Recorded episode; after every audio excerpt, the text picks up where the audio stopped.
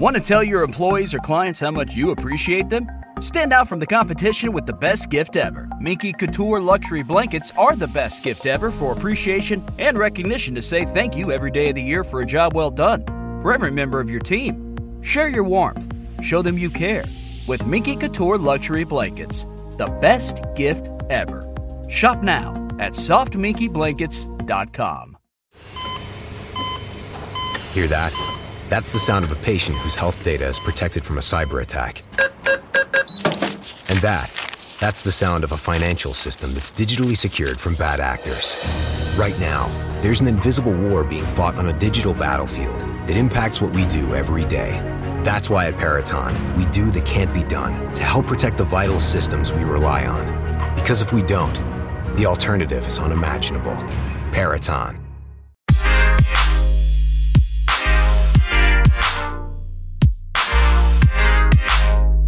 Hello, everybody, and welcome back to the Space News Pod, a daily podcast about space, science, and tech. I'm your host, Will Walden, and in this episode, we're going to be talking about the moon. Well, we all know that our nearest neighbor has water. Well, water ice, I should say. And we know this because we've had probes um, outside of the moon, not on the moon, around the moon, from Earth, etc. But NASA is going to change all that pretty soon. They want to send a lunar probe that will map the moon's water reserves as part of their Artemis missions, which will be happening in the next five or so years. And these moon probes, they're going to make sure that the people that get to the moon will have adequate water supplies in the future. And that's what this whole Artemis program is about. It's about exploration of the future of humanity on the lunar surface. And this new probe called the Viper. It's called the Volatiles Investigating Polar Exploration Rover will deploy four different scientific instruments and a drill capable of penetrating into one meter of rock in its investigation of our nearest neighbor, our beautiful, beautiful moon. So, the project manager of Viper, sorry, I'm kind of sick still, so I'm kind of getting over this. So, if I clear my throat or whatever, that's the reason. Um, and I've been sick for about a week or so. So, I'm just getting over it. I'm back at it. So, here we go. The project manager of the Viper mission, Daniel Andrews, said the key to living on the moon is water, the same as here on Earth. Since the confirmation of lunar water ice 10 years ago, the question now is if the moon could really contain the amount of resources we need to live off world. This rover will help us answer the many questions we have about where the water is and how much there is for us to use. So, when you go to the moon, you're either going to have to bring water with you, or you're going to have to make water there, or use the water that's already there. And bringing water to the moon, you can bring some but water is really heavy and it takes up a lot of space. So the reason why they want to do these missions is because, well, if it's already there, why can't we just change this ice into water so we can breathe it? We can use it as fuel on the surface. Um, you know, the hydrogen from this ice can also be used as fuel, of course. But this water ice, they have to make sure that it isn't super contaminated with anything. And they have to find out if it is contaminated with stuff, what they have to use to purify it.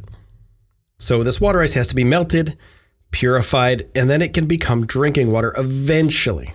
Right? And these initial probes, this isn't going to happen with these probes. This is just going to um, basically say, okay, what is what is this water ice? What is this made out of? Uh, how big is it? You know, how thick is it? And you know, is it, you know, is it capable of becoming the things that we need it to become.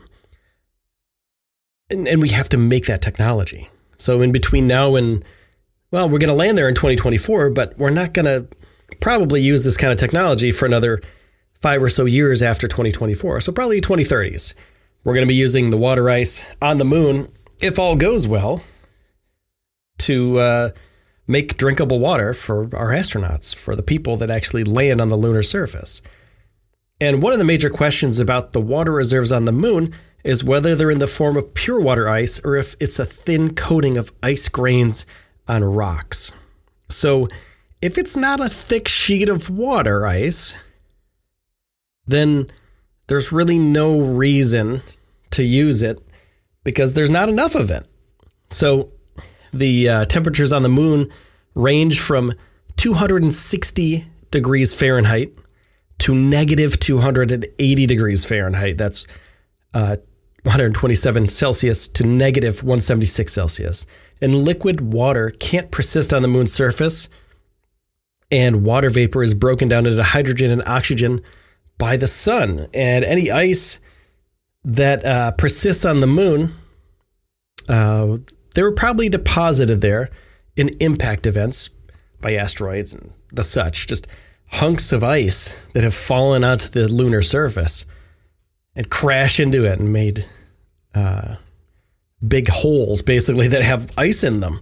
So, what they're going to do is land this Viper rover in one of these holes and hopefully get what they need out of it so people can live on the moon, can work on the moon. It'll be driving around on the lunar surface and it'll be collecting data on different types of soil based on the amount of sunlight and thermal heating an area receives. And it's a $250 mission. Supposed to launch in 2022. So we have a couple years still. And it'll operate for about 100 days. So we'll be able to get a lot of good science out of this rover. So this is going to be a pretty cool breakthrough uh, experiment that we're going to be doing on the moon that will hopefully lead us to colonies on our closest neighbor. So I want to say thank you to everybody who's been sticking with me through this whole whole show. We're almost at a year. Almost at a year. We have a ton of new stuff happening every single day. So without you, I wouldn't be doing this as much. I do it every day because I love to do it, but it's with your support that I can continue to do this. So the best way to support the show is just to listen to it. You know, listen to it. And a better way is to give us a five star rating on iTunes or wherever you listen to your podcasts. And an even better way is to join our Patreon. You can go to patreon.com slash space news pod and check that out. So I want to say thanks again for taking the time out of your day to spend it here with me on the Space News Pod. My name is Will Walden, and I'll see you soon. Hear that? That's the sound of a patient whose health data is protected from a cyber attack. And that, that's the sound of a financial system that's digitally secured from bad actors. Right now, there's an invisible war being fought on a digital battlefield that impacts what we do every day. That's why at Peraton, we do the can't be done to help protect the vital systems we rely on. Because if we don't, the alternative is unimaginable. Peraton. Membership fees apply after free trial. Cancel anytime. Guys, are you trying to stay in 20 year old shape into your 30s and 40s and finding it, well, impossible? Then you need to listen to this. Beachbody, the company that revolutionized getting ripped at home with P90X and Insanity, has a brand new program just for you called LIIFT4. It's part lift, it's part hit, with total body shredding results in just 30 to 40 minutes a day, right at home on the Beachbody On Demand app. That's how you get killer results as an adult. Go to beachbody.com to sign up now and you can try LIIFT4 for free. That's beachbody.com.